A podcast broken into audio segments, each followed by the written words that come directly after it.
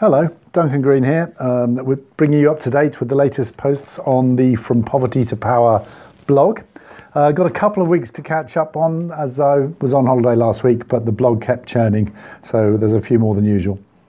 First up uh, was some thoughts of mine on a recent trip to the Con- D- Democratic Republic of Congo, DRC, about how to talk about corruption I found myself in meeting after meeting wondering if the official I was talking to was on the take and not knowing how to ask them. I tried indirect, you know, is it are informal payments common around here? I tried asking officials whether other officials were corrupt.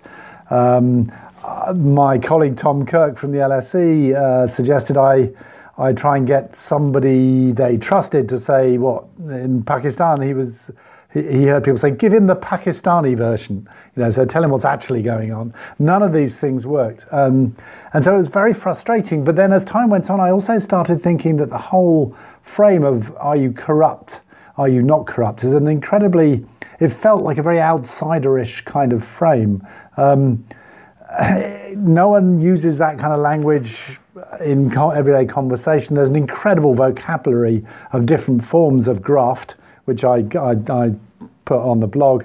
Um, but also, sort of beneath that, there is this, you know, this very crude Western idea that either you're an honest official doing your best for the public and you never steal a penny, or you're deeply corrupt and are completely venal and you know beyond the pale.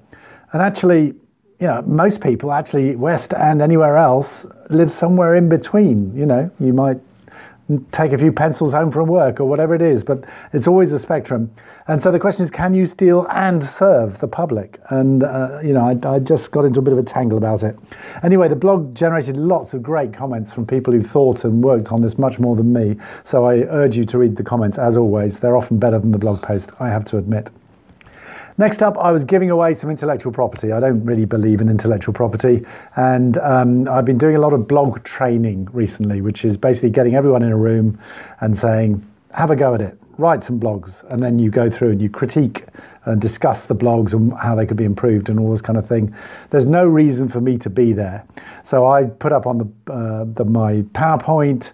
Uh, lots of links and some ideas for how to structure a one hour or three hour session uh, I have to say, it doesn't seem to work because people are still asking me to come and do blog training sessions, but I really am redundant and you can just do it yourself using uh, that stuff, and uh, please do so.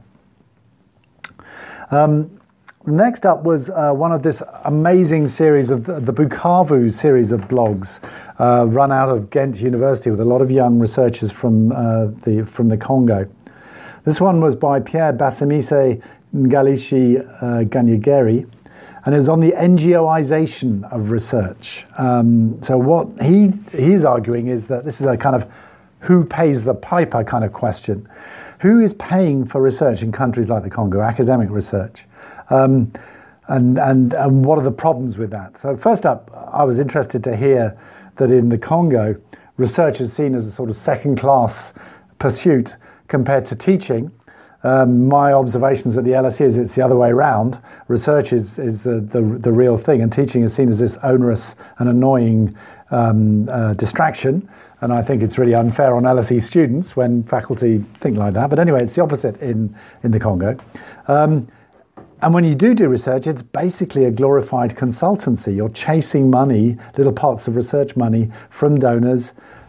Pierre talks about NGOs, but I would add, you know, uh, bilaterals like DFID, all sorts of, but basically aid agencies of one sort or another. And if they're paying the money, then they're going to distort the way research is done. I don't think there's any question of that. So they will shape which issues. The way they talk about those issues will have some kind of external gaze, the way those issues are framed, you know, like my previous post on corruption, for example. Um, there is a real question mark over how much research funded by the aid sector will genuinely deeply challenge the aid sector. Um, and um, an interesting one, which I hadn't heard before, was saying that communities, in, in Pierre's experience, are now linking research to interventions, to projects. So they now no longer see them as separate. So the, the, the piece of research is seen as like the first contact with something which will eventually generate some practical material benefits, which makes life hell for a researcher who is not linked to the provision of project funding. So interesting sort of dilemmas in terms of how research is funded. Um, I then had a little uh, summary of links I liked, things I've enjoyed on social media in the past couple of weeks. Two stand out, I think, uh, both videos. First, President Obama uh, calling out, um, or rather questioning the call out culture on social media and saying, look, if you just slag someone off on Twitter or on uh, Facebook uh, for saying something slightly incorrect, that is not activism. That will not bring about change. And maybe it's just because I'm old and grumpy, but I just thought, thank you, Barack. That's what I absolutely agree. There's too much sort of virtue signaling and political positioning without any follow up, and, and, and I think that's right. Second, very exciting, uh, Ha-Joon Chang. Um, is going to be running a series of lectures, online lectures called Economics for the People, starting in December. And I put up a little um, sort of taster video. That's going to be very exciting. And I've written to him and I hope to repost some of those on the blog. Next up, four Honduran feminist activists um, talking about what they need from international allies, which is uh, a great idea. One of it's one of our Power Shifts posts. It was originally posted on Open Democracy, which is a great uh, uh, uh, website, which I urge you to check out. Um, and they came up with some very basic thing, bits of advice. So fund the right people, grassroots movements, fund them in the right way, flexible, long-term funding. Um, one reaction to the sort of crackdown on NGOs and civil society organizations around the world is that many activists are now not registering. They're sort of trying to stay below the radar. And so the, the, the, the, Hondurans were saying, well, you've got to try and find ways to support unregistered NGOs. It's not uh, good enough to just stay in the registered space. Um, and then finally, use your international pressure, your international structures to, to, to try and put pressure on governments to hold back some of the abuses, the growing tide of abuses against um, grassroots organizations. And that focus on international pressure leads us nicely into the following um, uh, blog, which was by Saskia Brechenmacher and Tom Carothers, who are at the Car- Carnegie Endowment uh, in the States.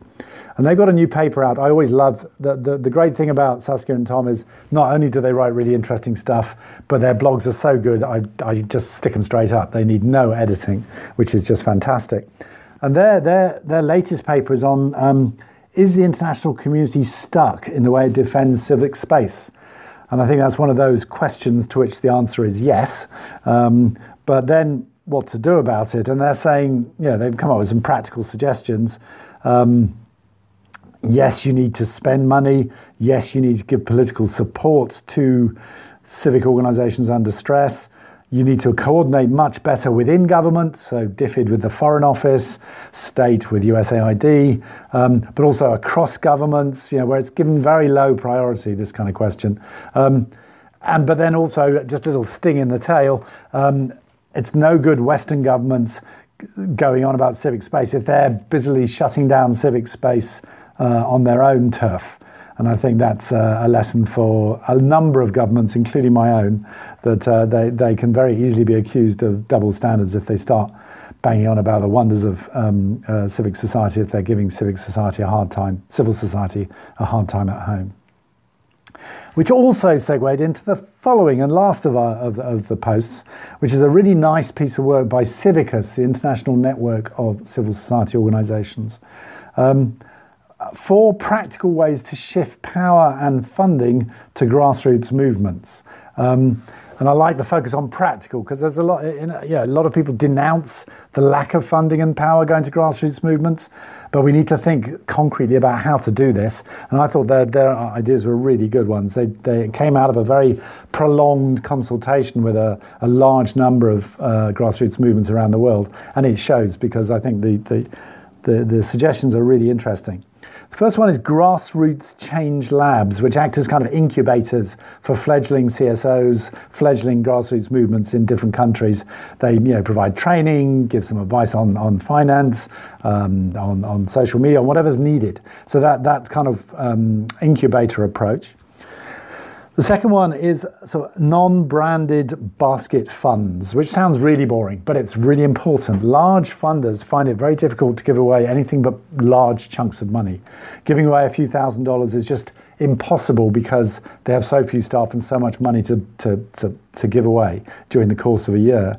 So, one way, but, but for grassroots organizations, often $2,000 is really useful and $2 million is fatal. So, how do you give those $2,000 chunks out uh, in a way that is not micromanaging? And their suggestion is you have these basket funds where aid organisations put in some money, stay well away, don't put their logos all over everything, and hand over the governance to local uh, organisations and local leaders.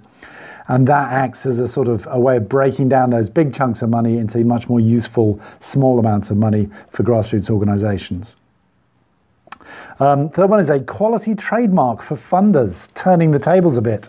So funders would be assessed on whether they were actually supporting grassroots organisations in a useful way, and if they are, they get a kite mark, they get a stamp.